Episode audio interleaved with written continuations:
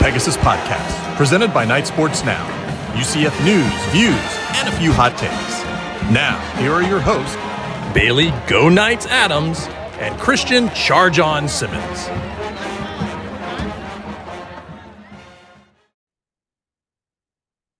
Welcome into episode 190. Be sure you're following us on Twitter at Bailey J Adams 22, at by CA Simmons, at Knight Sports Now, and at Pegasus Podcast. This isn't my normal background. I am in Mobile, Alabama, covering the Senior Bowl with Pewter Report. Um, so we've squeezed time in here. Um, everyone else is out right now, and it's just me here at 9:52 my time, 10:52 Christian's time, and it's it's a late night pod for UCF's 2024 schedule release. Is this the latest podcast we've done that wasn't a post game pod? It might be. I think we did when we did this last year when I was in Mobile. I think it was later. Was it even I later? think, I think we almost like I think we crossed into like midnight your time. Don't Um, ever I tell us we're not committed to podcasting. Like Bailey's doing a job out in another state, and his coworkers are all out partying right now. And Bailey's back in an Airbnb that Bailey told me before we got on he was worried might be haunted. And I we're didn't say that. You pretty much it's a very- did. It's a very old house and it creaks when I walk anywhere. And when I walk into the living room, there's a shelf. And when I take a step across from the little dining room area into the into the room, there's a shelf, and whatever's on that shelf just rattles.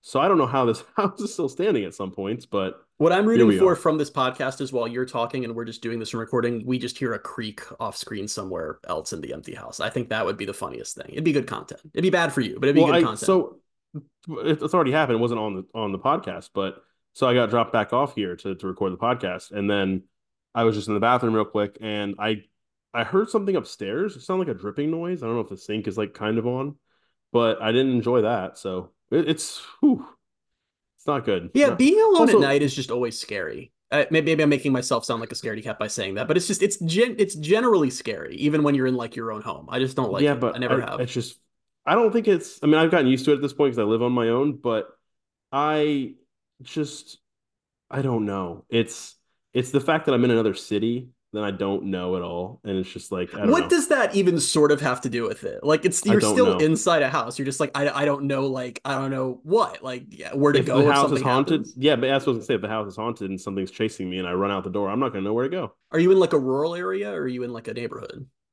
Like a neighborhood, You're fine then. I guess.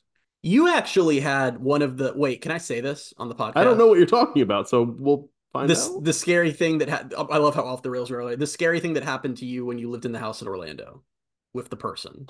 Oh yeah, yeah, that, was, bad. that's still the scariest thing I've like really like we'll, we'll I don't do know if I want to talk about it. Oh, we got to talk about it now that we're no, we got to talk about it since since we've we've referenced. We'll cover it in like but 30 seconds. And I swear we're actually talk about football. But it was just funny you mentioned that because of all the people who've like had a creepy thing happen in the house, yours is by far the scariest thing of anyone I know, and it was that guy. Yeah, so something. Oh man, I the quick story.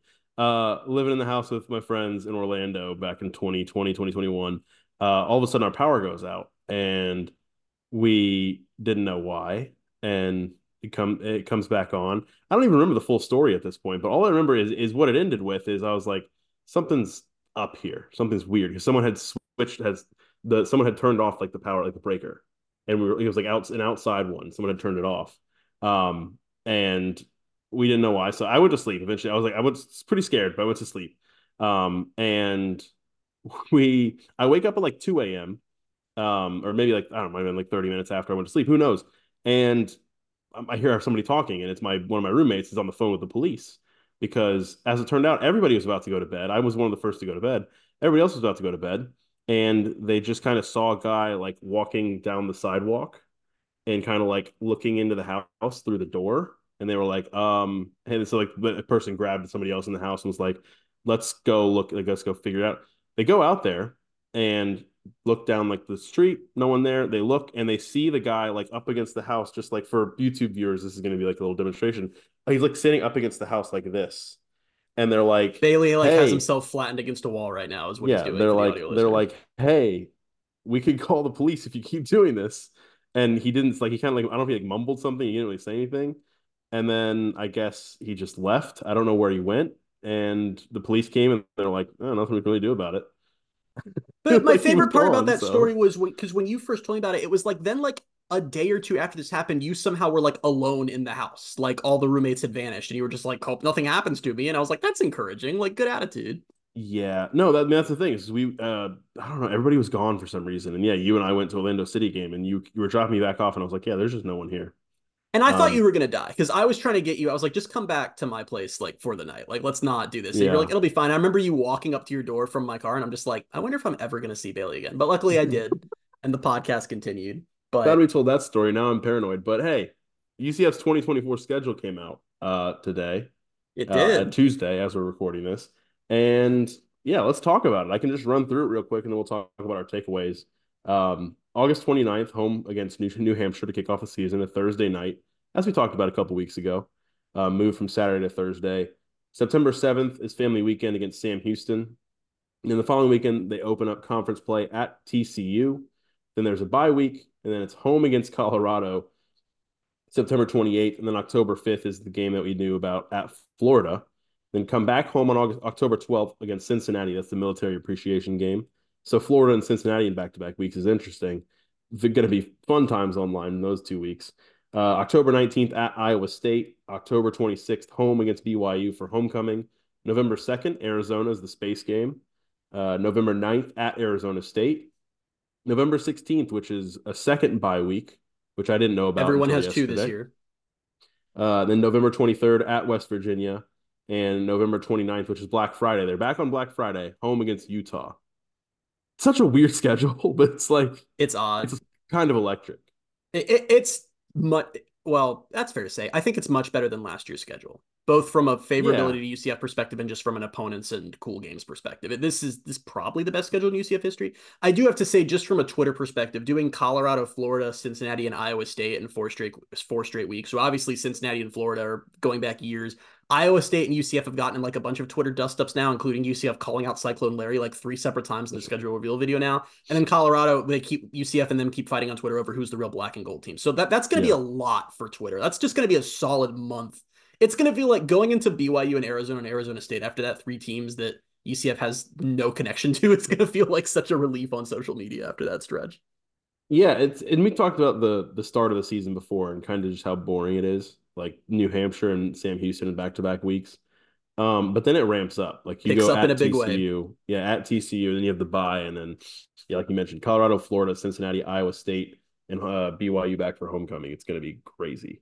So um, I will say um, the worst feature of the schedule to me is no bye week before Florida because the SEC did give Florida that week off, and that I I don't know. Different people have different opinions on how much having a bye before a game matters. I fall into the camp that I think it matters significantly, and I, I genuinely feel worse about that game. What also sucks is while you so UCF will play Florida, who has a bye week, and UCF does not. While UCF is playing Florida, Cincinnati will be doing nothing because they also have a bye week before playing UCF. So UCF's going to have to play two weeks in a row, teams coming off of byes to face them, and it happens to be the two teams on the schedule who we hate the most. So that's frustrating, but other than that, it's a pretty solid schedule. It works out pretty well. It's unfortunate that all of the West Coast teams don't really get down to Orlando until like November when the heat isn't going to really be a factor. But as far as bye weeks, that second bye week coming between two road trips, you'll have a bye between at Arizona State and at West Virginia. That's awesome. That makes me feel better about both those games. They also have a bye week before their Big 12 home opener. Those could have been placed worse. I think both of those provide pretty solid opportunities for them. Yeah, I think so. I, and I think Iowa State being in October, I don't know what the uh, temperatures are like in October, mid October. Well, it's better I than November. Do because I, I looked it up. The average high in October in Ames, Iowa is 63, average low of 40. In November, it's high 48, low 28. So getting that yeah. game in October, not November, is going to go from gosh, it's a little cold. UCF players probably won't like this to we'll just pencil in the L. So I'm I'm good yeah. with that being in mid October. Yeah, and this is bad because I told you this earlier. I was like, I looked at the first six games and I'm like, I could see him going six and zero, oh, but th- yeah. they're not going to go six and zero. Oh. But I was like, I could see them going six and zero. It's it's kind of like that, and it's it's just weird how that's how much parity there is just in the league. Is it's like every year you're going to go in and be like, we'll go somewhere between three and nine and eleven and one. I don't know, somewhere in that one range. of those. Yeah. Can I give you a really hot take? Yeah. I think that worst case scenario, they're going into the Florida game three and one based on what we know right now, both about UCF's roster and TCU and Colorado's rosters. I think that's the worst case scenario. And I think there's a very real chance they're 4 0, which is cool because that'll add some hype to that game. Maybe UCF is ranked because they'll get some sort of boost for beating Deion Sanders on ABC in front of 10 million people, since that's just what happens when Colorado plays football, even though they're not very good. I don't know. But it is funny what you said because I I looked at the schedule. My gut instinct was I can see a six and zero start. Then I look at it and I tweet this. Then I look at it a half hour later and I'm like, I'm seeing three and three now through those first six games. And it's just that to me is the number one thing that I think is going to be tough for UCF fans to deal with in this new era is I'll say it. I think that I genuinely believe that as of right now and what we know about UCF and other teams, I believe that UCF has assembled a roster that is capable of winning the Big 12 this year. I'm ready to say that. Now, that doesn't mean it's true because you only know so much. We can get there and it turns out, whoops, the they missed on their O line commitments and the O line sucks, or whoops, all of the 19 linebackers they brought in are bad. Like there, there are things that can make this not the case. But as of what we know right now, UCF has a roster that I believe can win the Big 12. Back in the AAC, when we said that about UCF, it was like UCF has a roster that can win the AAC and maybe one or two other teams also have a roster like that and then everyone else can't. And it's kind of still like that in the acc it's even like that in the big 10 in the big 12 right now there are like eight teams who who genuinely believe and are probably correct that they have a roster to win the Big 12. The Athletic released their too early top 25 today, and they have Utah at number nine, Oklahoma State at number 10, Arizona at number 13, Kansas at number 18, Iowa State at number 24. All those teams right now think they can win the Big 12. There's also Kansas State and West Virginia who did not appear there who also think they win the Big 12. That's half the league, including UCF. So I, I think the tough part about the schedule is UCF can do everything right and have the right roster. And the conference is so deep that it you're just going to need some luck to go your way too. So I I I don't know. I, I, I look at the schedule and it could be a ten and two schedule. It could also be six and six because four plays go differently over the course of the season. Even at the very basic level, take the winning the Big Twelve out of it. You just look at I think pretty much every conference game. Yeah, I probably would say every conference game. I could see UCF winning or losing all of them. Yeah, like it's it's bizarre. Yeah, I, I, I really. I, I mean, there's it's kind of similar to last year. There's no, there's not a single, which I think is just the way this is going to be every year. There's not a single Big 12 game on the schedule where I'm like, I'll pencil that in as a W. I'm not even worried about that one. The closest I feel to that is Colorado, and even that one, I'm still not sure. The closest I felt to it was Cincinnati, honestly.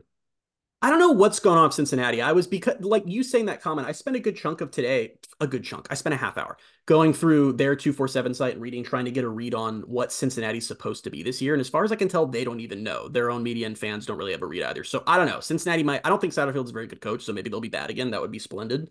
Or they might be good. I don't know. No idea. I, I really don't. Um what else can we get through? I mean, I, I think the I didn't. Did they announce the space game with the schedule last year? Because I don't remember. I don't think they did. No, I because I remember us arguing about we were, it for a little we bit. We were, yeah, we were talking about on the podcast. So for them to announce that early, I was kind of surprised. Well, last year was also because there wasn't a clear game where it made sense because they always try to have it around like end of October, early November, whatever that home game is, and there just wasn't a home game where that made sense yeah. for it this year, and they ended up having to have it later in the season than typically like. So I figured when we saw the schedule, it'd be BYU or Arizona, and it is Arizona. Um, they are testing the space game magic, buddy. they're they're. They, I, I, do you think it's like they're emboldened by what happened with Oklahoma State, and now they're just like, there's power to this game, and we should use it because Arizona. If you don't know, if you're not a big college football fan, you're more of a UCF fan. They went ten and three last year. They did lose their coach. They lost Jedd Fisch, who was a very good coach, but they hired San Jose State's head coach, and that was generally considered a good hire. And what's very unusual for the portal era is they didn't lose their best player. They lost a lot of good players, but they didn't lose Noah Fifita, who's their quarterback, who's very good. Their second best player, who I believe is a running back, they also didn't lose. They finished number 11 last year.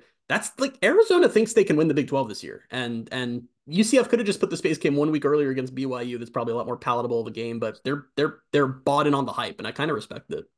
Yeah, I I mean I thought last year I thought for sure it was over. Like I thought oh, the 100%. streak was over, and I, I did not at all see that coming. What what we saw against Oklahoma State. So yeah, they're testing it. There's a, it's a heat check, and we'll see. I mean, it's a literal, but it is. It's a literal heat check. Like I can tell that they're just like, let's see. like it seems like they can't lose these games. Let's try it.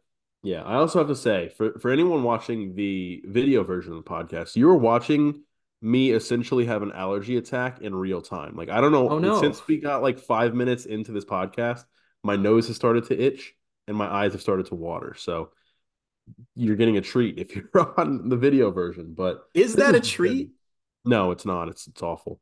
Um, well, let oh, me read you a space game thing really quickly because this was on Twitter and I found it enjoyable. Jason Scheer, I think that's how you pronounce his name, is the publisher of Wildcat Authority. That's the 247 site for Arizona. If you're on Twitter, you've probably seen him a lot yeah. because he really has planted himself in the Big 12 media space, especially when the realignment stuff was going on. He was always very pro Arizona to the Big 12 and would get in fights with the Pac 12 media. So you've probably seen him a lot. He tweeted earlier today It appears Arizona is the space game for UCF. I have no idea what that means, but UCF fans are very excited. So I I am even more excited for because one thing I thought about is he is, found out. He, he's gonna find out. And I got and I gotta say, I love an Oklahoma State fan just replied thoughts and prayers to that tweet. It was cool to see all the Big 12 teams sort of learn because the space game last year, partially because of the opponent and partially because of them being in the Power Five, it was definitely the most national attention the space game has gotten just because it was now a power Yeah. five team tradition big opponent they got a big win the uniforms were awesome and now that we get to do this again and now it's the four Pac 12 schools being like what the hell is this space game thing and like they're gonna find out and and i can't wait for that i i, I really can't wait The other thing I thought was cool about today was UCF put out the like their schedule release video, and they did, of course, did a good job with the content team always does really well. There were like other Big Twelve fans watching it, and like the I think it was a lot of it was Cyclone Larry thing. Which, if you're not on Twitter, I don't even know how to explain it to you. means nothing if you're not on Um, twitter and i don't know how to explain yeah. it either so i'm sorry but people were like, "Oh man, we have to like UCF now. Like UCF may be all right." Like I, don't- I think they just like really started to respect UCF. Just I don't know, being in tune with memes or something. I, it was so just like being in tune with memes that's what it, what it was. It was like it was like, oh wow, like UCF is like that. Like everyone was like complimenting the video, and they, of course, I mean the content team did a good job, but that was kind of funny to see.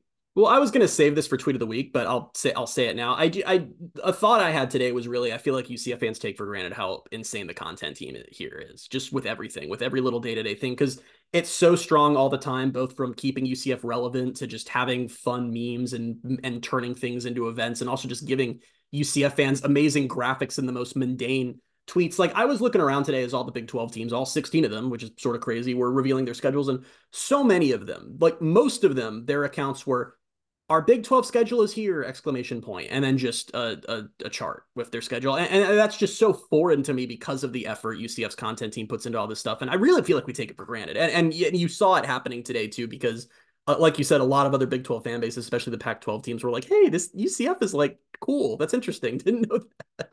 What was great about it was they had the video, which was great. It was like three and a half minutes long, almost four minutes, I think. Great and then video. there was also just the graphic. It was at the end of the video, but they also put the graphic itself, and it was like UCF's literal opponents, and it's like just the funniest images of these different opponents, like literally what they are, and like it, it was just they're so good at it. It's it's kind of crazy. It's ridiculous. They, um, they, they need to be. So this is what this is bad podcasting because you went to take a sneeze and my reaction was to pause for your sneeze instead of keep talking, which I think is the worst possible thing that I could have done there, but it's fine. I think that's the first time I've ever sneezed on this podcast. It's it's just it's going great. It's the ghost Um, man. Yeah, no, they they heard me questioning the the age of the house, and they're like, "Look, we'll show you." So um, how do you feel about Utah on Black Friday? I, is that the biggest good. surprise of the schedule? I, I that that's wild to me for a lot of reasons. Yes, just because. Okay. no, I was just trying to think like the shift back to Black Friday is cool, and it's Yeah, I like agree. okay, well, Feels you right. think, like it's going to be, and I guess it is a big matchup, but you just it wasn't the matchup I would expect them to put on Black Friday. No, especially because this isn't some wide ranging thing. There's only one other Big 12 game on Black Friday. It's not like they're trying to take over that slate or something. What is it? It's a really good question that I should have the answer to, and I've Oh. already forgotten what it was. No, I'm I, sorry. I I haven't. The UCF schedule is the only Big Twelve schedule I've seen because I've just been busy all day. But yeah, I, UCF Utah is a weird enough matchup as it is, and for it to be on Black Friday at the Bounce House, it's just I don't know. And if both teams have the seasons they probably think they're going to have, it might have like really high stakes. That's I think part of the reason it's going to work is because I don't think there are two programs with a bigger god complex in this league than UCF and Utah. So I feel like that's going to make the game fun. But I hold on, I want to see which other team has the Friday game. Which uh, it is Colorado Oklahoma State is the other Black Friday game, Ooh, okay. Which is also an interesting one. But I do agree is Utah and which, like I said, Utah on the Athletic's way too early poll is number nine. They return Cam Rising, who's been here for twelve years and are expecting to be very good. Their fans are and, and administration, everyone are all in on we are coming into the Big 12 to win the league in year one, and it's not even going to be difficult. That's where their head is at. And UCF obviously has similar aspirations, and whether UCF fully meets those aspirations or not or not. This conference is so even. It wouldn't surprise me if if you're going to see a team that's like seven and two in conference is going to be playing for the Big Twelve title. And I feel like there is a high chance that that game has serious implications for at least one of the teams involved, possibly both. And that makes it really scary, but also kind of cool. Utah coming in and thinking they're going to win the conference championship is like kind of crazy, but I also kind of believe them. Yeah, and I'm I hope they don't because their fans seem mean. But I they they, they I honestly kind of do think so. I think they are definitely, which is sort of funny. This is funny how much brands can change, and it's why I'm excited for UCF's future too. Because let's not forget that Utah was a Group of Five team. What 12 years ago, 13 years ago, and they were a Group of Five power, similar to what UCF was in the AAC. Similar levels of success. And they went from group of five team being added in the last round of realignment to a Power Five conference to of the four teams joining the pack, uh, joining the Big 12 from the Pac 12, Utah was the big brand get. It was like, oh, Utah's coming in. The team that's gone to the Rose Bowl two out of the last three years, the team that wins the Pac 12 all the time is really good. And it's that makes it, it shows that the group of five teams that have had success can build up. But yeah, I mean, they're probably, what are they? If we're to rank brands in the new Big 12, are they like top four? Yeah. I don't know how to pull apart Colorado from Deion because Colorado was a nothing team. It's not. A, it's not a big brand, brand. So yeah. I don't. Yeah, I just. I mean, I would put like Oklahoma State feels like number one to me. Um, probably right. Yeah, I would. I mean, we're talking football, so yes, I. Yeah, football. Football is what. I'm talking about. I think so. God, Which doing the brand ranking podcast, like let's just rank the brands of the Big Twelve. I feel like that would be extraordinarily difficult because I think a it, lot of these no, I, I, don't think I could super close. I don't think I could do it. I think it would. I think it would be like T one and then just everybody tied for first. I don't tied know. for first. Oklahoma State, TCU, Utah. I, I feel like like a year ago I would have put Baylor in there. I I I don't know. I, yeah. Kansas State. I don't know. It's hard. I don't want to do this. Never mind. West Virginia should yep. be in there if they were better. I, I this no. I don't want to do this. This is hard. Let's just not. I just. I'm I'm starting like it's it's what you tweeted. It's the thing about like you can look at it and be six and 0, 3 and three through the first six games. I'm looking at this and I'm like, they I could see them losing so many of these games, or I yeah. could see them winning so many of these games. Like I look at that, I look at TCU and Colorado. I'm like, they could lose both of those and be 0 and 2 in conference going into Florida. And I don't know. I it's just that Florida game being where it is too is just so weird. Would it like would it be wouldn't it be it would be better, right? If it was the beginning of the season, if it was number like the second game or third game, you would think? Or, or is it good because UCF will have played four games by then and will kind of have everything you would think ramped up to where they want it to be. I would not want them to go. I don't know. I doing New Hampshire, then Sam Houston, then Florida seems crazy. Like I wouldn't want that. Or My like hope, New Hampshire, and then Florida, and then Sam Houston. Like you don't yeah. want to do that. So here's my self. Well, not selfish. My my way of looking at it is Florida's slate before the UCF game is Miami, Samford, Texas A&M, and at Mississippi State.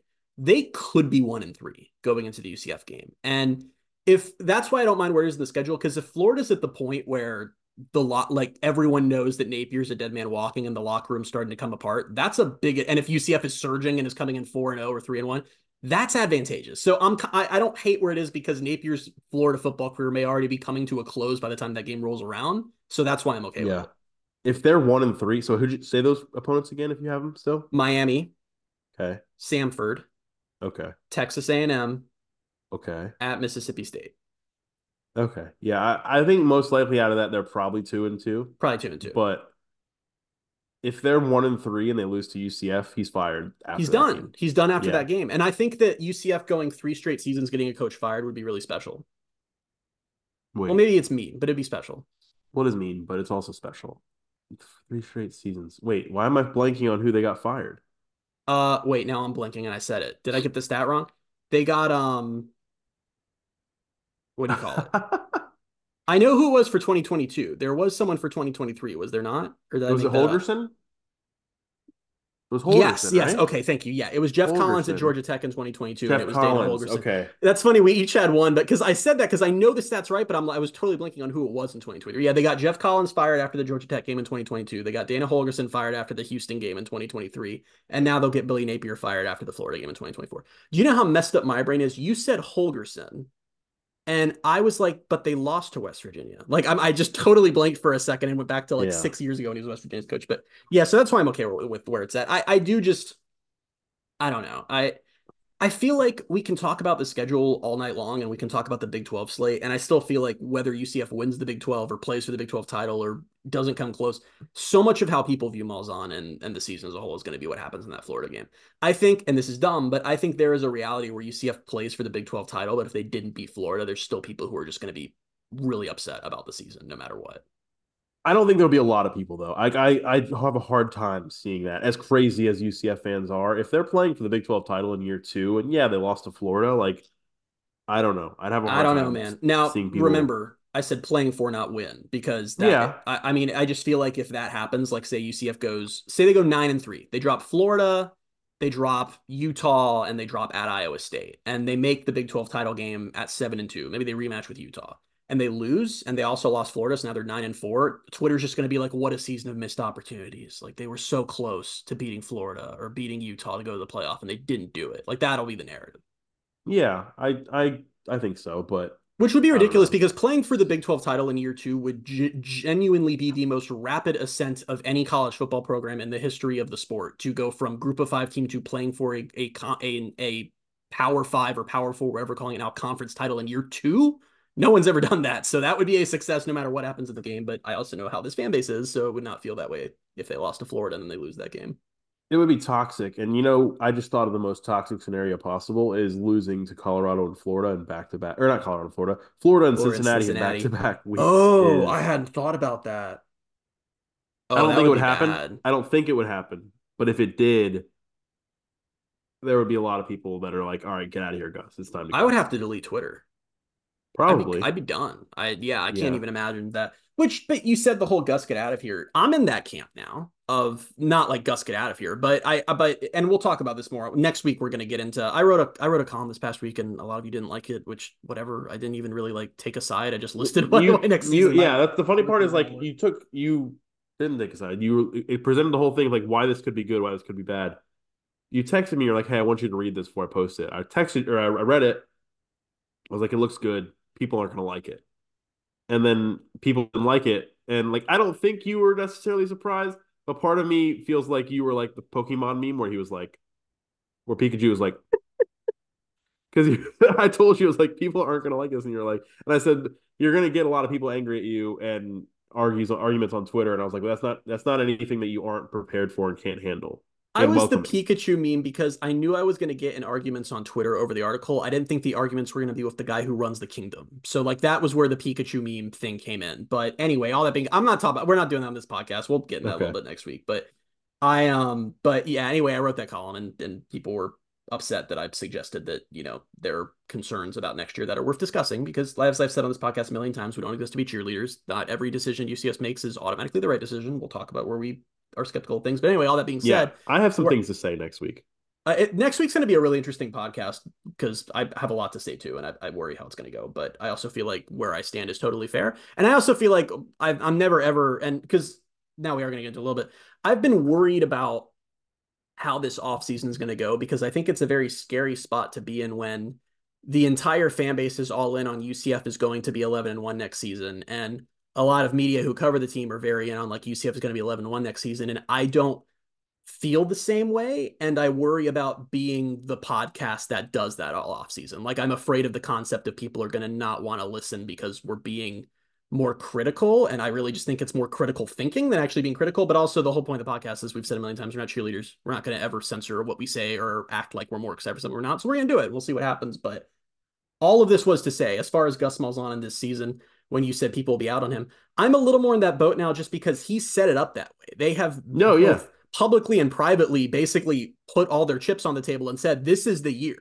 So if it's not that, since Gus Malzahn has gone all in on this is the year, I think that whatever criticisms you're ready to hurl at him will be completely fair because he set up the season that way. They were on a trajectory similar to what Utah and TCU and past teams have been on when they made the leap. They took themselves off of the trajectory and said, we are going to try to fast track this and try to be better faster. That comes with risks. If it doesn't work out, criticism is fair at that point. Gus Malls, I mean, I don't know if they get into year four and and they have a bad year this coming year, especially since they went all in. That's yeah, that's tough. That's tough, and it's going to be a lot to talk about. Here's how my brain works. You said it comes with a lot of risks, and I just thought of Dylan. it comes with exactly one risk. That's a lot of Dylan his risk. name is Dylan. I was thinking a Um, little bit ahead because we're getting now we have the the spring dates for uh, spring ball about Yeah. stuff to talk about, and I'm fascinated with who QB two is going to be. That's not a discussion to have right now. We're talking about the schedule, but I've been thinking more about that. And I have no idea. I feel like it's going to be risk, but maybe it's not. I don't know. New offense coordinator. Who knows? I'm so I uh, I don't want to get into the, the staff changes, but I'm I have things. To We're say. not. We're doing another. You said new offensive coordinators. It's, it's Gus calling the plays again. Which underrated part of if you don't know what I'm talking about when I said the whole kingdom thing, I I wrote the call I wrote this column about how UCF has made a ton of changes and they blew up the coaching staff and that can be a good thing or a bad thing and I listed reasons it could work out and I listed reasons that it could not work out and I said which is the honest truth I'm still not sure where I fall on it. Well, I think next week's podcast will be interesting is that I there's moves they've made I feel really good about. There are moves they've made I'm very skeptical of. I'm not all in one way or the other. But anyway, the SJ2E who runs the kingdom got involved because I said in my tweet that they blew up the coaching staff and he replied and said, No, they didn't. X amount of coaches have been here for four years or whatever. And I just replied and said, you know, they they demoted the offense coordinator and hired a new offense coordinator. They demoted the defense coordinator, hired a new defense coordinator. They fired the linebackers coach. They fired the strength coach. They fired the wide receivers coach. They brought a new cornerbacks coach. Like that. I don't know how else you refer to that. But anyway, he replied and said, and this was very interesting. He said something along the lines of, well, it's going to be the same OC and play caller as it was by the end of last season, which is so Gus was calling plays last season, is what SJ2 he just by the end on of Twitter. it, by the end of last season, yeah. Which isn't a surprise to a lot of you. So you're right. Gus Malzahn is calling plays again, but I, I, well, like I said, well, there's just too much to get into to do half a podcast on that. So we'll get into a lot more. more next week. okay. Yeah, we will. I'll save it. It's fine. Um, what else? What else from the schedule do you want to get? Like what?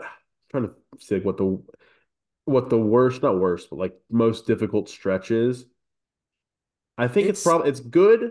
It's good. The second bye week comes at a good time because they have it after the trip all the way to Arizona State.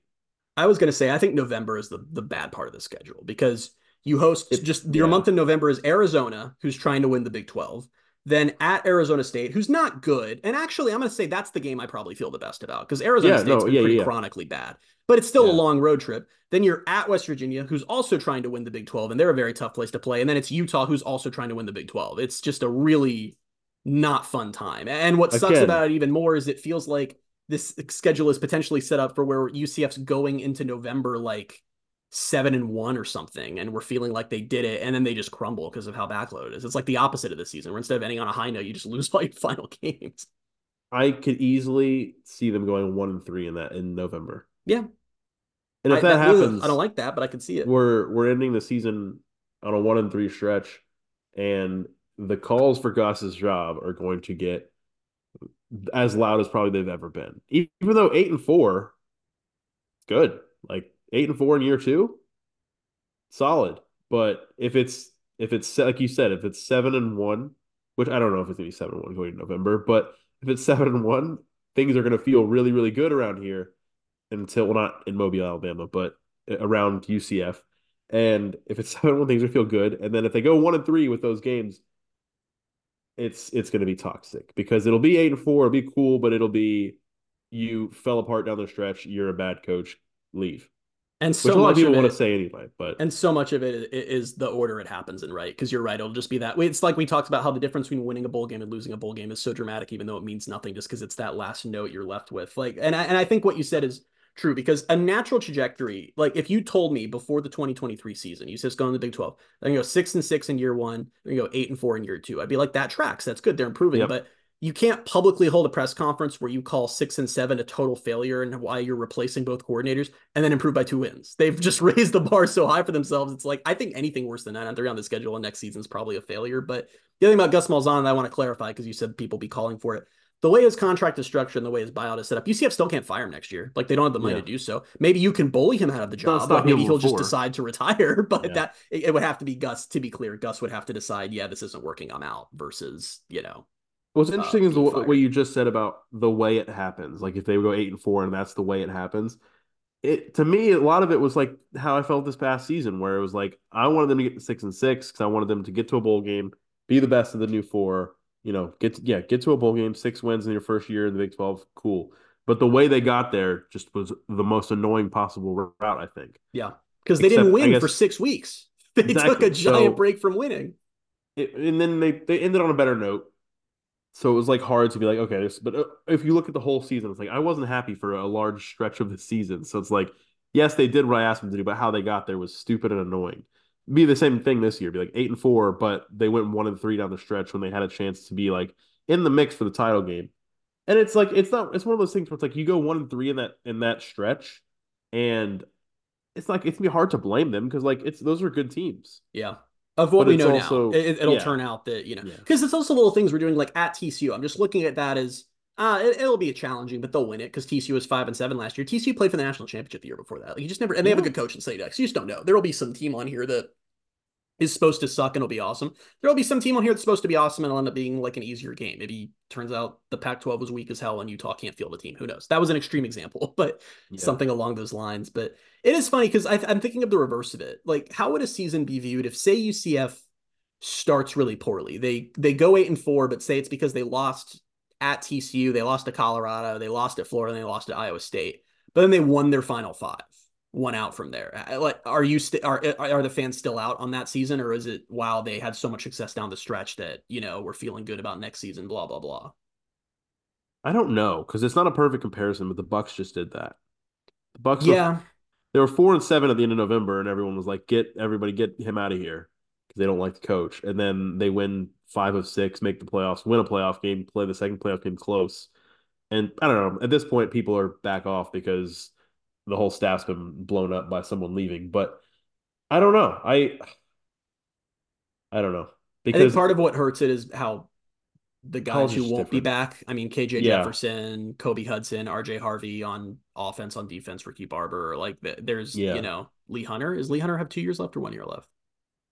It's time to start thinking about that stuff. I don't really know. Yeah. We're gonna have to get that ready for spring ball, but yeah, I feel like that's where the pitch kind of falls apart, right? Because UCF's been so open about we landed all these one year guys to sort of yeah. either bringing guys back or getting guys in the portal to put together. Which that's a little. Uh, that's another reason that I'm a little skeptical of the strategy everyone else loved is that they're there's it feels like they're all in on 2024 to a fault to the point that I'm like, you guys know you still have to play in 2025 too, right? Like you have to still be planning for another season past this. It's like the apocalypse isn't coming, but I don't know. It, it, it's it's interesting. The, I just worry because it's the Big Twelve is so damn tough and so much freaking parity. I mean, I, that schedule came out, and every national media tweet from Ross Dellenger to Andy Staples was just like, "God, that league is it, it's like the most NFL league in college football because they're all so freaking similar." And that just means that there's gonna be headaches for UCF this year. There's no reality where they come out and go 12 and 0 because I'm just not sure it's possible in this league for anybody. I just had a thought, which actually I'm gonna have to like think about more because it's interesting to me. Is if yeah, they're building for 2024 to be such a big year, like you said, to a fault where a lot of these guys aren't coming back next year. But maybe they're thinking this is our year to maximize it. And by 2025, like the recruiting classes that have been so good that we've been building up, a lot of those guys we started to get ready to play. So maybe yeah, we won't be as good in 2025 as theoretically we were in 2024 because we went all in, but we'd still be good enough to be, you know, to kind of keep looking like we're building this thing because we have younger guys playing and there are recruits and it's starting to get into the cycle of we have all these amazing incredible recruits coming in. I don't know. I i don't know if that's how they're thinking about it. Probably not because i don't know well i guess they probably do think that far in advance but no they do. And and, and to be clear the dream scenario for ucf and it's why i'm still hopeful for this era and for gus malzahn and everything is the recruiting class they just put together for 2024. It was the best class in program history. It was one of the best classes in the country. It outpaced the entire Big 12 except for literally Texas Tech. It was just light years ahead of everybody else. If they recruit like that, if they do a, a clone of the 2024 class every year, if that wasn't just whoa, everything broke their way and they won every battle and the kingdom was on point with their NIL and more just that's what they're going to recruit from now on, they will eventually in three or four years just be better than most of those teams because the other yeah. teams in the Big 12 don't recruit. They would go from this league is full of parity to UCF is better than everybody. I, I know that sounds nuts to say, but that is genuinely what would happen if they continue to recruit this clip. So if the 2025 class is similar to the 2024 class, then I'm I'm excited. But let's and, just do yeah, that. Let's just do that. Yeah, I wonder if UCF has thought of that of just recruiting all of the really good players. They should try that. They probably they probably should. I think they probably should do that. I want to um, say an um, interesting thing about recruiting while we're on that topic because the Athletic okay. um, wrote a story. It was a which I, I, this was a couple like a month ago at this point. I posted part of it. It was they interviewed a bunch of like twenty high level recruits from this class anonymously about why they chose where they chose all that. And UCF came up because recruits were asked what were some of the craziest visits, and someone called out UCF, which is wild. Which Matt Murschel, the Orlando Sentinel, just wrote a story because UCF's fiscal year numbers came out for previous fiscal years. So this is 2022 season, all that. But UCF's recruiting expenses doubled from the 2022 fiscal year to 2023. And it's the helicopters and cars. The helicopters, not for the basketball team though. Enjoy your Delta flights. But um, anyway, and the what I found interesting about the article was the recruiting article the Athletic wrote was that of the I think it was 15 recruits they were asked if they went if they chose the school that offered them the most NIL money and of the 15 only one said yes. And I thought that was really, really interesting. Now, some of the numbers were crazy. Like one of the players said, "No, I ended up selling for a school that offered me four hundred thousand, which is yeah. which is a lot of money more than UCF's offering." But I, I, I feel like we got a little too. NIL is incredibly important. There's no doubt about it. But I think we've moved to an era where it's more important for retention than high school recruiting. And I think we maybe jumped the gun a little bit on getting a little too woe is me on what UCF can do in high school recruiting because of NIL limitations. I think they can get good players. Now, maybe those players leave after year two when they've been really good and UCF can't afford to pay them, but hey, at least you had them for a couple of years.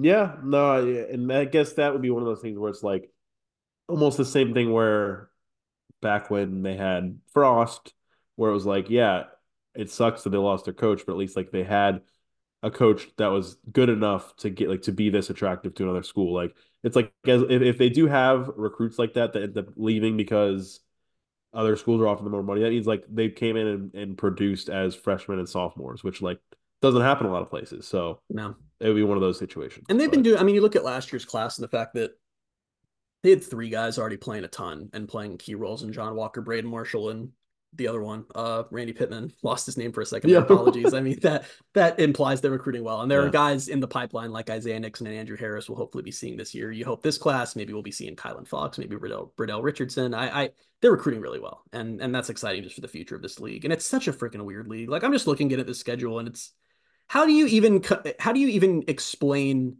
the November slate to a fan from five years ago or even four years ago. It's like, yeah, they're going to play BYU, then Arizona, then Arizona State, then West Virginia, then Utah. How would you explain that to like a 2016 or 2017 UCF fan?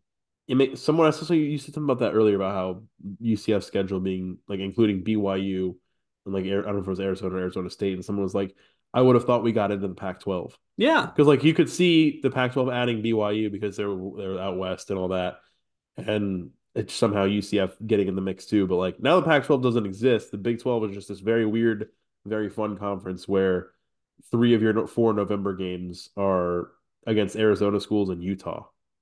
You just look Bizarre. at it as UCF's 2024 schedule. Homecoming is against BYU, the space game is against Arizona, and the Black Friday game is Utah. That's just weird to think about it in those terms. Yeah. Let me ask you one more question on this. Okay. I'm gonna let's say well let's not say anything. Just you tell me because I because someone asked me about this earlier and I was curious because I was trying to think about it. Say that UCF is fortunate enough to play in a game day game this year. What game will it be and why? Oh, that's a good one. Um, I, I mean, without looking at other other games on these like weekends. Just yeah, just got fit. We're not couldn't getting that scientific. Couldn't you see? Couldn't you see game day going to Florida? Maybe I don't know anything UCF about Florida. Yeah, I don't know. I don't know what October fifth is, but UCF at Florida feels like I don't understand what feels like a game day game because like it's never happened before, but like it just it feels interesting enough to be be like, oh, UCF, a Big Twelve member, is going to an SEC program in October.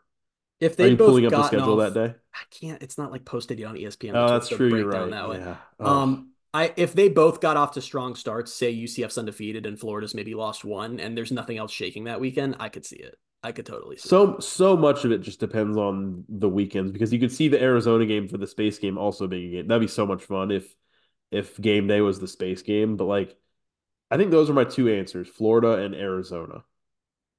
You know, That's it's crazy. so funny too. I'm looking at the Georgia Auburn's on October 5th, but that might not have a lot of Jews just because you know. Eh, Auburn's Auburn. Looking for the SEC, Texas, um, Oklahoma's on a bye. Yeah, I, I, I, I, and honestly, I think my favorite part about that would be: Do you know how freaking pissed off Florida fans would be if they got a game day game and it's because they're hosting UCF? Like they wouldn't know how to feel about it. They'd be excited, but also just livid that that's When's the, the last time they hosted it. game day? I mean, hasn't been anytime like, recent. Yeah, it hasn't. I can't recall.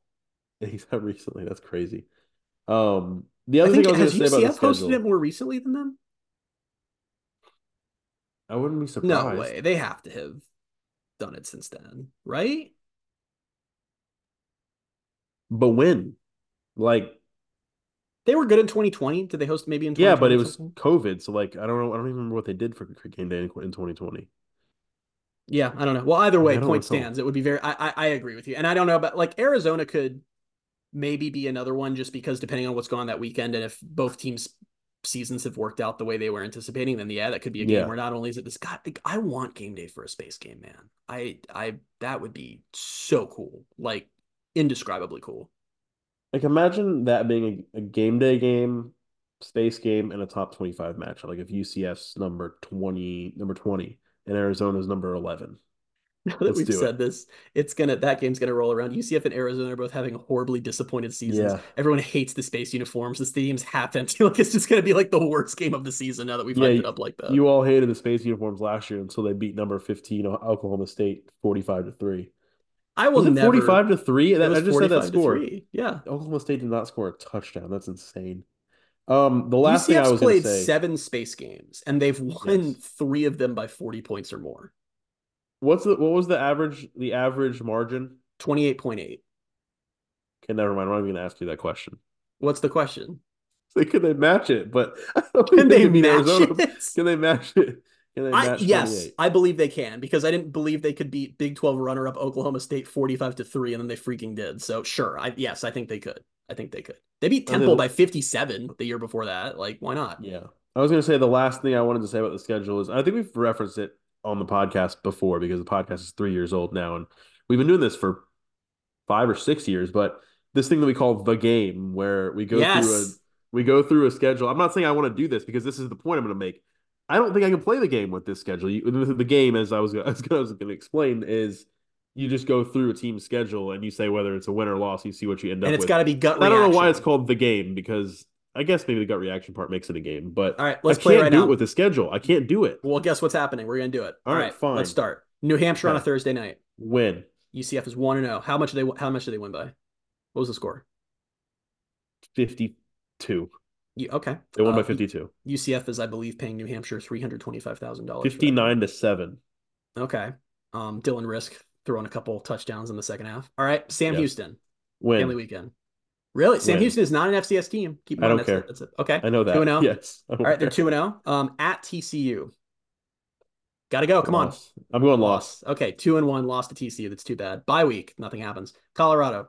Big Twelve home opener. Win, I guess. That doesn't feel right. There's three and feel right. one, and Deion said something really bad in the post game press conference that has been turned into a graphic by ESPN. Okay, three and one at Florida. Got to go. Come on. Loss. All right, three and two. The fans are rioting in the streets. The bounce house has been lit aflame. Okay, Cincinnati for military appreciation. Win. Good bounce back game. Four and two. People are reminding themselves that it's really about the Big 12 slate and not Florida. All right, at Iowa State. Win. Five and two. BYU for homecoming. Win. Six and two. Uh, they're probably like ranked or close to ranked now. There are celebrations and parades daily in Orlando. They're ranked. They're ranked or close to ranked, and this is a game day game against Arizona. Arizona game day game against Arizona. What are you putting? I would say loss. It's it's hard to say that because it's the space game though. Like it's I'm predicting their first ever space loss. Six and Loss. three. Gus Malzahn's car has been egged in the parking lot. Okay, at Arizona State. Win. Seven and three. Maybe things will be okay. At West Virginia. I know what you're thinking because I'm thinking too. Loss. Loss. Seven and four. Okay, Utah Black Friday. loss. Seven and five. We could do this again right now, and I get to 10 and 2. 10 and 2 or something like that. But this is what I'm saying. You're right. We could we could literally just run. I, I could do this with you tomorrow, and we would come up with ten and two. It's just it. it there's We're also so doing this on January games. 30th. So like The rosters aren't just- even finalized. UCF's going to come out of spring ball and realize they need a receiver. I think they know that now, but they're they'll have to go get a receiver. They'll realize, Yeah. whoops, the O line recruits we bought in brought in suck. There'll be something like we just don't know. None of the rosters are finalized, but that's what's scary. Is yeah, they could go ten and two. They could also go seven and five. And the difference between seven and ten and two and seven and five could be a total of like three plays not working. Could be Kobe Hudson drops a touchdown. Like that. That's how razor thin this league is. So it's every season is going to be stressful and scary. And that's they went be 6 cool. and 6 this year. They shouldn't have blown the Baylor game. They missed an extra point against Texas Tech to tie the game late. They I mean, I know they shouldn't I'm not gonna say they should have won the Oklahoma game, but they missed a two point conversion against Oklahoma to potentially send that game to overtime because they ran a wide receiver pass. And Darin Hinshaw said Xavier Townsend's really got to get rid of that ball. Yeah, ask the wide receiver to get rid of the ball. Should have known that. I wonder So who was calling the like- plays for that game. Since now we don't know. It was was it? Yeah, I mean, I, that's the thing is so someone we'll get into it next week. Never mind. Okay. I don't. I, I just want. I, so keep much trying to, to. say about we it. decided ahead of time because I said we originally. Okay, so originally we were going to do half schedule podcast, half breaking down all the staff changes because a lot of those have happened since we last did a podcast. I said to Bailey, I just have way too many things to say on all that to do that and half of a pod recording in the middle of the night, so we'll have to push into next week. And then I said that to you, and now I have four different times tried to push us into that conversation while we're talking about the schedule. So that's on me, and I apologize. Yeah, yeah. We'll we'll save it for next week. But is there anything else about the schedule that you want to say before we get into the very little football news that we have? Um, yes, I think that there are some lovely uniforms that will be worn on the schedule just from the way the games break. I think it'll be very nice. So Yeah, cool. I'm not giving you Um, mine. We put up a Twitter thing because Bailey wanted me to. I so I'll do once I get the schedule. My favorite thing is to then come up with what uniforms I would have them wear for each game, and then I'll do that probably 30 or 40 times over the course of the offseason. But that's not for like that's not for sharing. That's just that's just Give for me one. Can we have one? Just a little teaser. Which game do you want? Um, BYU. BYU, I did blackout with the night mode jersey, but I said use the Chrome Gold Scripts Knights decal to mix it up from the last couple years. Okay, okay. So Nice. the, the I like reason I don't like doing this also is because my, and I've said this before on the podcast. One of my biggest pet peeves on Twitter is that uniforms are completely opinion, and there is no one uniform combo that makes sense for a game. It's there are plenty of combos that can make sense for each game, and nothing infuriates me more than when people invent their own combos and then get mad when UCF does not wear the combos they invented on their own and are like, "Why didn't you wear white pants? Because that's what I had." So I I don't like putting mine out there because I think it's dumb. But anyway, that there you go. I've given you one. Cool. Congratulations. Thank you. I You're welcome, it. listeners. Um, let's get into the football news, and this is not one of the staff hires we're talking about next week, so I can shoehorn it in here. UCF hired Morris Henry as associate director of athletic performance. I actually have a lot to say that about means. that next week. Oh, do you really? No, I don't. No, I didn't even see Oh, that to I be honest until right okay, now. yeah. Um, it was one of the many I think that's a, like an assistant like, strength coach, basically, right? Is that what that welcome to athletic performance. Maybe I don't know. I I, have so. no idea. Uh, UCF spring practices have been set. Um, I, I have the dates here on, on the outline. I'm not going to read them all out because no one can go to them anyway. It's not like they're open. Um, so yeah, a lot of spring practices in March and April. Um, the spring game though is set for April 12th. I have to look. I haven't had a chance because I'm not home. I Haven't had the chance to look at my calendar to see if I can make it to that, but I would really like to. So I missed last year's spring game because I was on a cruise, which you'll probably remember Yes. if, if you've listened to this podcast back Because then. You were- I, complaining that you're going on a cruise. I announced on Twitter Yeah. today that I will be at the spring game. I have a friend who wants to go on a cruise that weekend now. Well, you got you have to say no.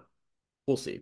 I kind of want You to told you told the podcast listeners and your followers that you would be there. I don't know if it's gonna happen. This is a flaky friend, so we'll see. Maybe it won't. God, I hope they don't listen. Um, that maybe it'll work. Who out. is it?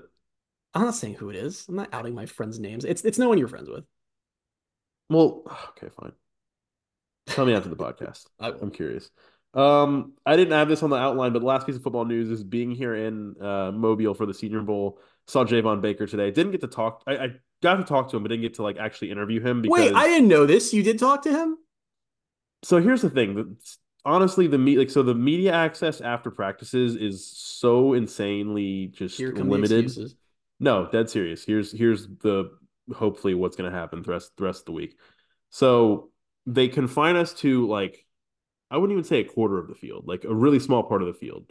And if a player doesn't cross over into where I am or like where we are, there's nothing I can really do about it. So Javon, we only get 10 minutes after each practice. So Javon, after the first practice today, was nowhere to be found. First of all, I thought he like I thought he was already in the locker room or something like that. So I'm like looking around, I'm scanning, I'm scanning, can't find Javon. And then eventually, like after the horn already blares, finally I see Javon come out. He crosses over to where I can actually talk to him. Two guys jump in front of me, ch- start talking to him. So we like media, whatever media relations people are like, like walk and talk. Like you guys get got to get off the field. So like we're walking. The three of us are walking with Javon Baker. These guys won't shut up and stop asking him about stupid things. I don't know what they even asked them. They're probably good questions. Um, and so And finally, they're like, Javon's Javon, walking- have you ever wanted to kill a DB? Javon's going toward the locker room, and I'm like, that's the opposite direction of where I'm supposed to be going. So I'm like, I'm not about to get yelled at again. So I told Javon, I was like, hey, I was like, I'm gonna try to find you tomorrow. Um, you know, I, I went to UCF, we'll talk. And he's like, he's like, oh, bet, yeah, I'll see you tomorrow. So like the hope is whether it's after practice tomorrow, which is also gonna be crazy in 10 minutes, there's also like an actual media day sort of thing where la- the way it was last year was everybody, all the players were in a ballroom and they were kind of just sitting at tables and you could just talk to whoever you wanted to. That seems more. So that's seems like where hopefully I can get to talk to Javon Baker. So, what are you gonna ask? but him? I, I will tell you right now, there are things that people want me to ask him that I cannot ask him on the record. You will- can though. that. You can Not on the record. Not on the record, but you can ask them. Yeah, there are things that I'm going to ask him probably off the record that I would like to know, but there's Can you ask him I- one question for me Is it on the record, or off the record? What is on the record? what is it? Favorite I'll tell you the? I'll, I'll tell you the off the record podcast or questions off the podcast. But the on the record Yeah. question I would like you to ask him is I want to know his favorite uniform combination that he wore while at UCF, and he's not allowed to pick the Houston combo. The Houston combo. Yeah. Why would you pick that one? He came up with the helmet for that one, so he's going to pick it. So he's Oh, not allowed to pick that one. So tell me he can't pick that game, and I want to hear it. Okay. All right. I think I, I I forget. I think he was wearing like the the black helmet with like the chrome gold stack UCF. It looked really good. If I'm not mistaken. I think that's what he was I wearing. think you're today right because I saw a video of him with a catch. Yeah. that- He made a really good catch. Like he, he had a good practice. he bobbled it. I don't know. I think I don't care. a little crazy. Um. No, I don't care. People like it's. I think he's gonna have a huge week, and people are already kind of like. It was funny because he had his measurables come out on Monday, and I, I went to the quote tweets to see like draft people were saying, and a lot of people were like, "One like one of my guys to watch this week. Like one, he's gonna his Yeah. stock's gonna go up, gonna go up," and I'm like, "Nice." And then the quote that came out on on Tuesday night of him saying when he lines up, he wants to kill a DB. I was about to say That's- extraordinary already- quote. he's already gone up. He's already gone up boards because of that. I'm telling you right now. So yeah, Javon and Gabe Davis talk to him. both thriving in the league at the same time is going to create like such a false impression of what UCF has turned out at wide receiver the last couple of years, and I think that's really exciting for narrative pushing and also for recruiting. This is off topic, but I'm curious where what where Gabe goes. Yeah, because he's definitely leaving, right? I don't really, I would you know, think I don't follow the NFL as close as you do. His obviously, since you contract is up, so he's a free agent, and I don't know. I mean, there's stuff that like you gets probably blown up, and like I know he was yelling. Him and fans were yelling back and forth at each other Right. after they lost. He wasn't even playing in that game, so I'm not sure like people were yelling at him. But, but I don't know. I think like there were things this year where a lot of people were upset with him because I don't know. He got like I don't I don't- I don't watch enough Bills games closely enough to know people were like blaming him for a lot of Josh Allen's interceptions. Yeah, And so I would have to watch to like actually know if that's like legit. But yeah, I don't know. It just feels like probably it felt like he was becoming a bit of a scapegoat, where it was just they're playing the offense isn't performing well. It's yeah, because of it, stupid. it feels like he'll probably move on to go somewhere else. to the Chicago we'll. Bears. It's Christian's team because why Christian? Uh, we don't have to say why. That's my team though, and it has been for years now. So All right. Oh, I won't. I won't pry. Um, let's get to game of the week. Game of the week is UCF men's basketball. They're twelve and seven, three and four in the Big Twelve. They have a game before this game of the week, but we're making it this one. Uh, they play at home on Saturday against number twenty three Oklahoma, who I haven't checked the final of their score tonight, but I think they were up pretty big on K State. So I'm gonna say they're sixteen and five, four and four in the Big Twelve. Um, that game is Saturday at four o'clock at Addition Financial Arena. You might be asking why are we doing game of the week? um, as this game instead of the game against the higher ranked team, which is Wednesday night against Baylor, number 18 Baylor. Um, it's because Christian and I are going to be at the game on Saturday, that's right. and this is our podcast, and we can do whatever we want. So, game of the week is the game against the lower ranked team. The fact that it's just two, like, I was talking at dinner because my boss said this before. My boss went to Kansas State. We're talking about Big 12 basketball at dinner tonight, and it's just like every night is a is a top 25 game for like a given team.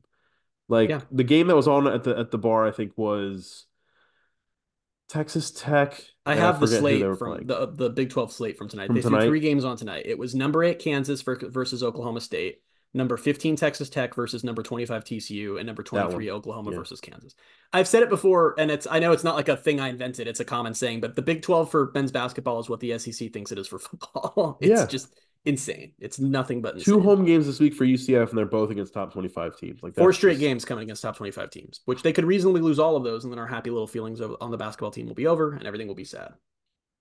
But hey, we got uh is it next week? No, might be the week after. No, it is next week. Softball starts next week. So Can I say one more that's- basketball thing? Yeah. We got seven games into Big 12 play before they lost two in a row. That's actually crazy. That's insane. Like just from what we thought this offseason, that's Yeah. insane. But yeah, softball is right around the corner, and I'm super freaking excited to see what softball can do in the Big 12. I think that's going to be So- a ton of fun. We'll have more than just men's basketball as an option for game of the week because Lord knows women's basketball is not an option for game of the week right now. They lost quite Um, badly to West Virginia tonight. So just things are not going well. Might be time to be talking about a uh, uh Uncomfortable change, change in leadership. yeah, are uh, happening. for that program. Uh, yeah, tweet of the week. Tweet of the week. Now I know what you're thinking. If you're on Twitter, you're probably thinking tweet of the week is going to be me and SJ2E's, I don't know, discussion. I still and, can't believe that happened. And you'd be wrong because I really don't want to like make more of that. I'd rather just not because you know he like runs a multi-million dollar organization that decides whether UCF can field a competitive team or not. So I'm just gonna not go farther into that. And also he fights with UCF fans all the time on Twitter, so you can just find another one. Instead, I'm going positive for tweet of the week this week because we do this sometimes, and I have to give a giant shout out to the UCF content team for both of their schedule reveal videos. There was the awesome office style schedule release video they posted earlier that shouted out Cyclone Larry several times and was just a huge hit on Twitter. And then, as if that was enough, they then dropped the Simpsons version tonight, which I think a lot of people liked even more I than the haven't even seen that one yet. I saw the thumbnail for it, but I haven't been able to watch it. So it has to be AI or something. It's like a fully written song. It's to that Taylor Swift song. It's the one that the name I can't ever remember. Uh, it's like um, mm, uh, it's like her old one that's really famous. That's not gonna help. It's like where Romeo's throwing pebbles and stuff. You know what I'm talking about? That one. Love story. Sure. Yeah, that one. Yeah. I think it, I think that's the it's to that. It's to that, but it's Homer Simpson singing about UCF schedule, and the lyrics are like really good. And I don't know if they used I need AI to or see what. this. And then it's all matched to Simpsons clips that correlate to each game. It, it was even better than the than the skit one from earlier. So I just huge shout out to UCF football for releasing the two best schedule release videos today, and both of them are doing numbers and awesome. I was joking because I said I feel like the first one was for like our generation, and the Simpsons one is for the older generation UCF fans. It's to kind of like keep both happy, but just huge shout out to the content team. Those videos were I I was it made today so fun. They were just so fantastic. Yeah. No, they're they are just the best around, and it's it's awesome. I think it's good to just mix in a positive tweet of the week every now and then too, just to like keep people on their toes. You know. stay too negative all the time. Like you're just gonna start to feel it. You know, People say that I'm an optimist. So. I sure do. Um, let's get out of here before Christian says anything more optimistic than that. Um, we want to thank everyone for listening and for bearing with us. And if you came back after last week's podcast, then you're just a real one. Um, but keep leaving us your five star reviews because we have earned them. Believe it or not, we've earned them. Um, please submit your questions. We like love What does getting that get, get some mean? your questions. What is that? What we earned five star reviews. We're great. We're great Okay. at this. Optimism. You you Um, you phrase that as if there's been some conversation about how we haven't earned our five star reviews, like, and you're fighting against that notion. Maybe there has. Maybe there's a narrative out there that I'm fighting. I don't know. My favorite Um, review we've ever gotten was I think two years ago now, and someone left one star, and the and the entire review was listen to Sons of UCF instead. Still my Yeah. favorite. Thanks, Trace. No, it wasn't Trace. It was okay. So the name on it was Trace Boom, and I immediately uh, messaged Trace Trylko from Sons of UCF and said, "I see through you're a burner," and he and he was what like, "Haha." one- I remember because he was like, haha. And then I think an hour later he messaged and was like, you know, that wasn't really me, right? And I'm like, yes, I, I know that you did not actually leave the review. We got one review one time that like I think confused who we were because the one thing they said about you what like was or the one thing they said about me made it like it, it was more way more applicable to you. I think I think they were talking about you, but they were like I don't know. I I don't I don't know if I just- remember it was something that's my ego, but it was like They said it was something like Christian's takes are great, but Bailey is just so all over the place. I get sick of it. And we were yeah, both and, like, and like that said like, doesn't was- match said, like Bailey is whiny. Like Bailey's like takes her all over the place and is whiny, and I'm like, Yeah. I don't feel like I whine that much. I don't feel like you whine that much either. But No, I know. whine. I whine. I'll own that. I, I get a bit whiny on the podcast. But anyway, Oh yeah. All right. We'll be back next week with with episode 191 where we will have a lot of things to say about the Oh, yeah. coaching staff changes and the direction UCF's going in in 2024. But until then, you can find us on Twitter at Bailey J Adams 22, at by CA Simmons, at Knight Sports Now, and at Pegasus Podcast. Thank you guys so much for being with us. and We'll talk to you next week. bye everybody.